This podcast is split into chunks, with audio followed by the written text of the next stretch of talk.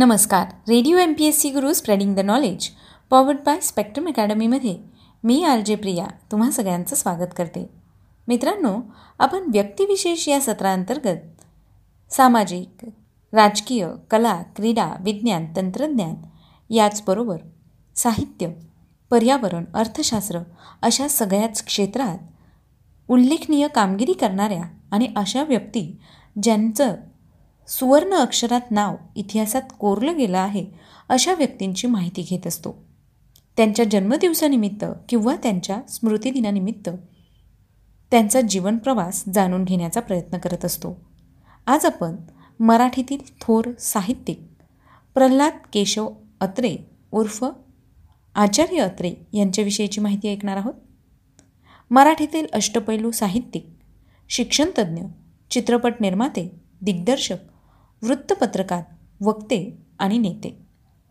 म्हणजेच आचार्य अत्रे. यांचा जन्म तेरा ऑगस्ट अठराशे अठ्ठ्याण्णव रोजी पुणे येथील सासवड या ठिकाणी झाला. सासवड पुणे मुंबई व लंडन या ठिकाणी त्यांचं बी. A B. टी. आणि टी. डीपर्यंत शिक्षण झालं.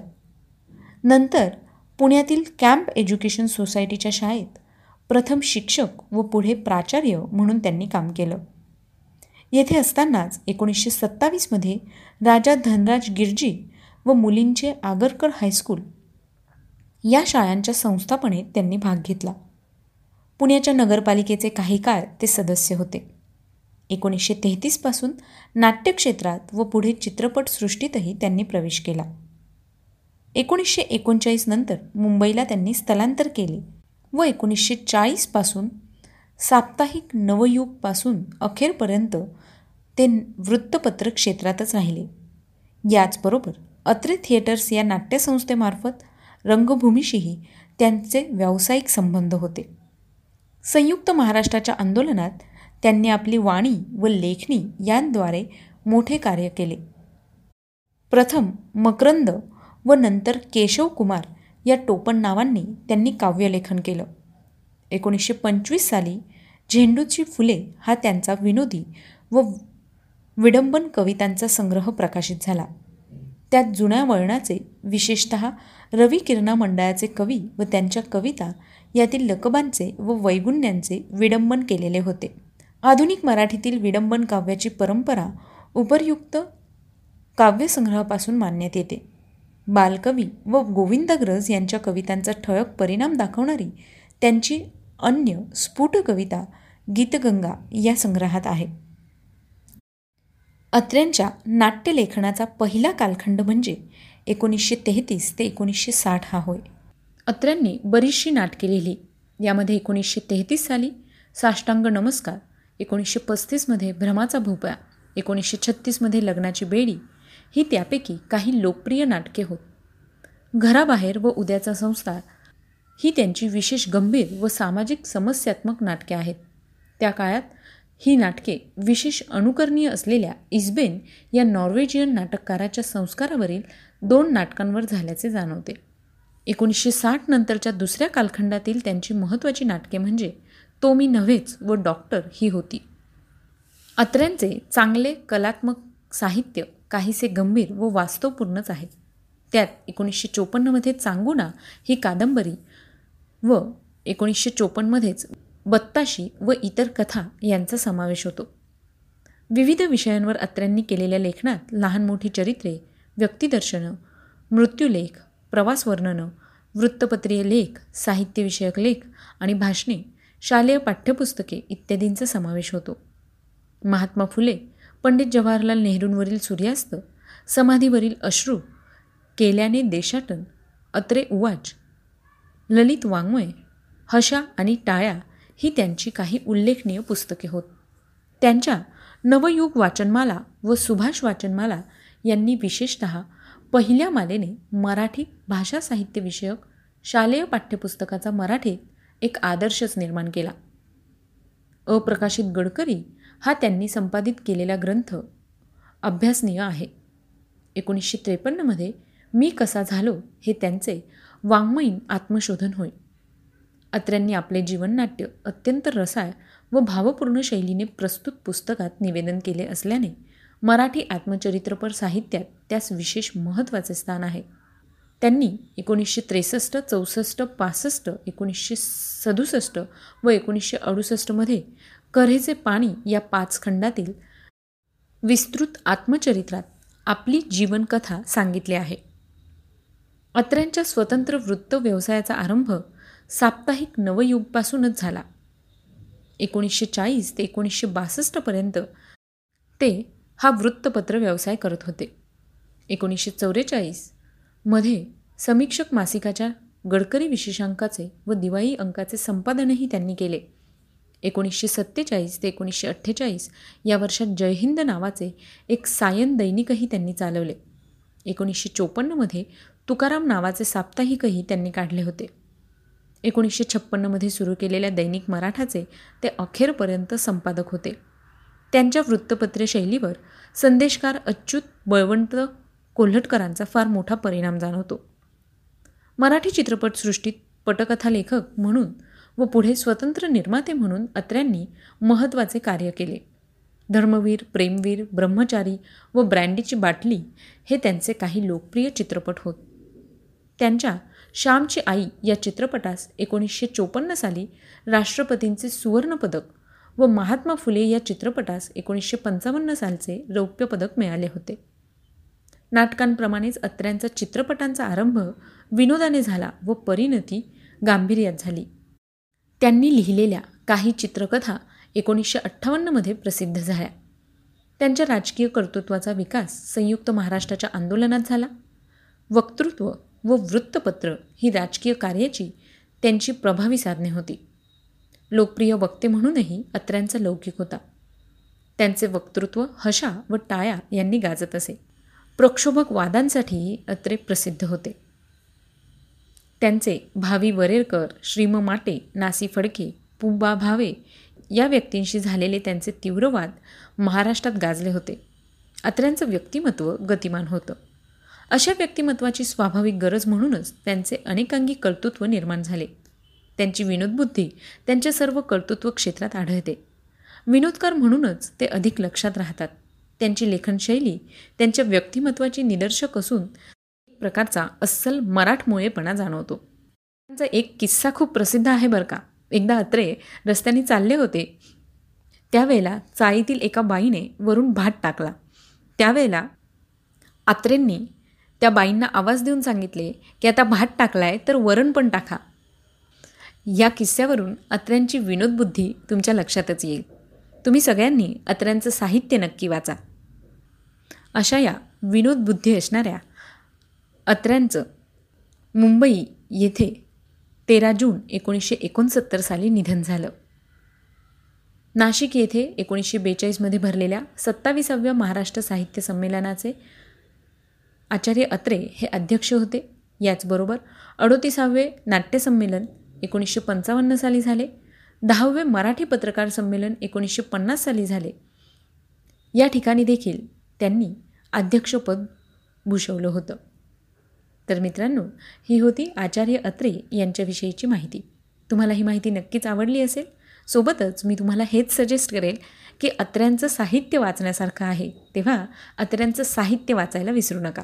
चला तर मग मित्रांनो मी आलजे प्रिया तुम्हा सगळ्यांची रजा घेते. पुन्हा भेटूया उद्याच्या व्यक्तिविशेष या सत्रात एका नवीन व्यक्तीचा परिचय करून घेण्यासाठी. तोपर्यंत सुरक्षित रहा काळजी घ्या आणि ऐकायला विसरू नका. Radio M P S C Guru powered by spectrum academy नमस्कार विद्यार्थी मित्रांनो मी R J Priya radio M P S C गुरुमध्ये तुम्हा सर्वांचं मनापासून स्वागत करते. विद्यार्थी मित्रांनो आपण व्यक्तिविशेष या सत्रात काही विशेष व्यक्तींचा जीवन परिचय करून घेत असतो.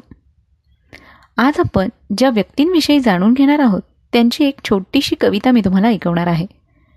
हिरवे हिरवे गार गालीचे हरित तृणाच्या मखमालीचे. त्या सुंदर मखमालीवरती फुलराणी ही खेळत होती. विद्यार्थी मित्रांनो ही कविता तुम्ही ऐकली नसेल तर नवलच. ही कविता आहे बालकवी निसर्गकवी. त्र्यंबक बापूजी ठोंबरे यांची. बालकवी उर्फ त्र्यंबक बापूजी ठोंबरे हे मराठीतील एक श्रेष्ठ निसर्ग कवी होते. एकोणीसशे सातमध्ये जळगावात पहिलं महाराष्ट्र कवी संमेलन झालं. या संमेलनाचे अध्यक्ष डॉक्टर काणोभा रणछोडदास कीर्तीकर यांनी त्यांना या संमेलनात ठोंबरेंना बालकवी ही उपाधी दिली. अशा या बालकवींचा आज जन्मदिन आहे. त्याच निमित्ताने आज आपण त्यांच्याविषयी सविस्तर माहिती जाणून घेणार आहोत. श्रावण मासी हर्ष मानसी हिरवळ दाटे चोहीकडे. क्षणात येते सरसर शिरवे क्षणात फिरुणी ऊन पडे. मित्रांनो त्र्यंबक बापूजी ठोंबरे म्हणजेच बालकवी यांची सर्वांना आवडणारी व श्रावण महिन्यात कायमच लक्षात राहणारी ही सुंदर कविता. ही निसर्ग कविता पाठ्यपुस्तकातून आपण वाचल्या असतील. निसर्ग कवी बालकवी यांचा जन्म तेरा ऑगस्ट अठराशे नव्वद रोजी खानदेशात झाला. त्यांचं संपूर्ण नाव होतं त्र्यंबक बापूजी ठोंबरे. कापूस आणि केळी ही मुबलक उत्पादने काळी कसदार माती असलेल्या महाराष्ट्र राज्यातील जळगाव जिल्ह्यातील धरणगाव तालुक्यात त्यांचा जन्म झाला. महाभारत काळातील कथांचाही खानदेशचा संबंध आहे. याच खानदेशात धरणगाव हे खेडे जळगावपासून अत्यंत जवळ आहे. अशा या लहानशा खेड्यात बालकवींचा जन्म झाला. बालकवी यांना चार भावंडे होती. त्यांचे वडील पोलीस खात्यात फौजदार होते. तर त्यांची आई ही उत्तम गृहिणी होती आणि त्या आध्यात्मिक प्रवृत्तीच्या होत्या. अशा सर्वसाधारण कुटुंबात बालकवींचा जन्म झाला. बालकवींना बालपणापासूनच निसर्गाची प्रचंड ओढ. नदीकिनारी जाऊन शांतपणे निसर्गाचे रूप न्याहाळणे हा त्यांचा छंद. एकोणीसशे तीन साली बालकवी यांचे मराठी शिक्षण संपले.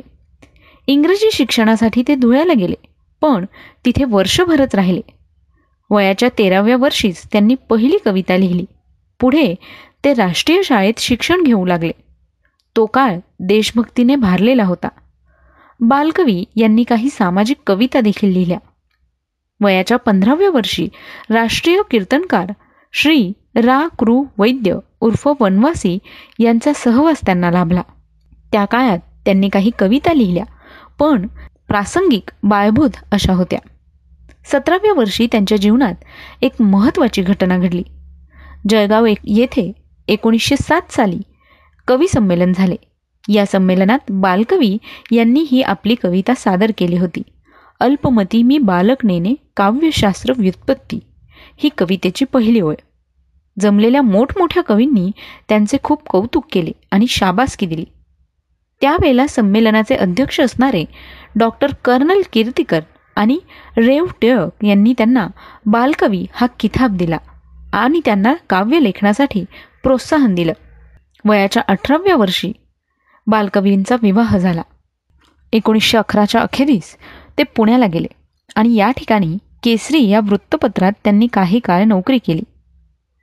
बालकवींच्या बहुतेक कवितांमध्ये निसर्ग मध्यवर्ती असला तरी रूढ अर्थाने निसर्ग वर्णन हा त्यांच्या कवितांचा हेतू नाही. निसर्गाशी तादम्य पावलेल्या कविमनाचे ते सहज उद्गार आहेत. निसर्गातील विविध दृश्यात त्यांना मानवी भावना दिसतात. म्हणजे हे निसर्गाचे मानवीकरण नाही. निसर्गातील विविध दृश्यात त्यांना मानवी भावना दिसतात. फुलराणीतील एक कलिका आणि सूर्यकिरण यांची नाजूक प्रीतिकथा या दृष्टीने लक्षणीय आहे. ती जेवढी अतिमानवी तेवढीच मानवी आहे. अरुणमध्ये पहाट फुलते या घटनेभोवती कल्पनाशक्तीच्या विभ्रमांचे भान हरविणारे जाळे विणले आहे. पण त्या केवळ उत्प्रेक्षा नव्हेत या घटनेत भाग घेणाऱ्या निसर्गातील विविध गोष्टी तिथे सजीव होतात. इतकेच नव्हे तर कवितेच्या किमयेने रसिकही त्यांच्याशी एकरूप होतात. बालकवींच्या एकूण कवितेमध्ये उदासीनता व्यक्त करणाऱ्या बारा तेरा कविता आहेत. कविबाळे पाखरास दुबळे तारू यमाचे दूत निराशा पारवा शून्य मनाचा घुमट काळाचे लेख खेड्यातील रात्र संशय हृदयाची गुंतागुंत. जिज्ञासू बालविहग ह्या कविता त्यापैकीच काही आहेत. जोपर्यंत बालकवींची तंद्री आनंदी होती तोपर्यंत त्यांची कविता म्हणजे अलवार कोवळे अंग जशी काय फुलांची मूस होती. पण जेव्हा ही तंद्री कोळपल्यासारखी झाली तेव्हा त्यांच्या कविता उदासीनतेचं रूप धारण करू लागल्या. बालकवींच्या आनंदी आनंदगडे औदुंबर फुलराणी श्रावणबास या काही प्रसिद्ध कविता आहेत. याचबरोबर फुलराणी बालकवींच्या निवडक कविता यामध्ये बालकवींच्या एकूण सत्तावीस कविता आहेत.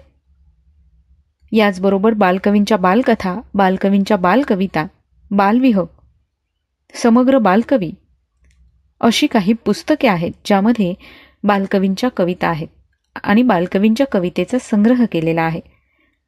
बालकवींनी एकूण एकशे त्रेसष्ट कविता लिहिल्या. त्यापैकी एकोणचाळीस कविता अपूर्ण आहेत. बालकवींचा रेल्वे अपघात झाला आणि यामध्येच त्यांचं निधन झालं. पाच मे एकोणीसशे अठरा या दिवशी त्यांचा अवघ्या अठ्ठावीसाव्या वर्षी अपघात झाला आणि त्यावेळी रेल्वे इंजिनखाली सापडून बालकवींचा अंत झाला. विद्यार्थी मित्रांनो आज तेरा ऑगस्ट हा बालकवींचा जन्मदिन.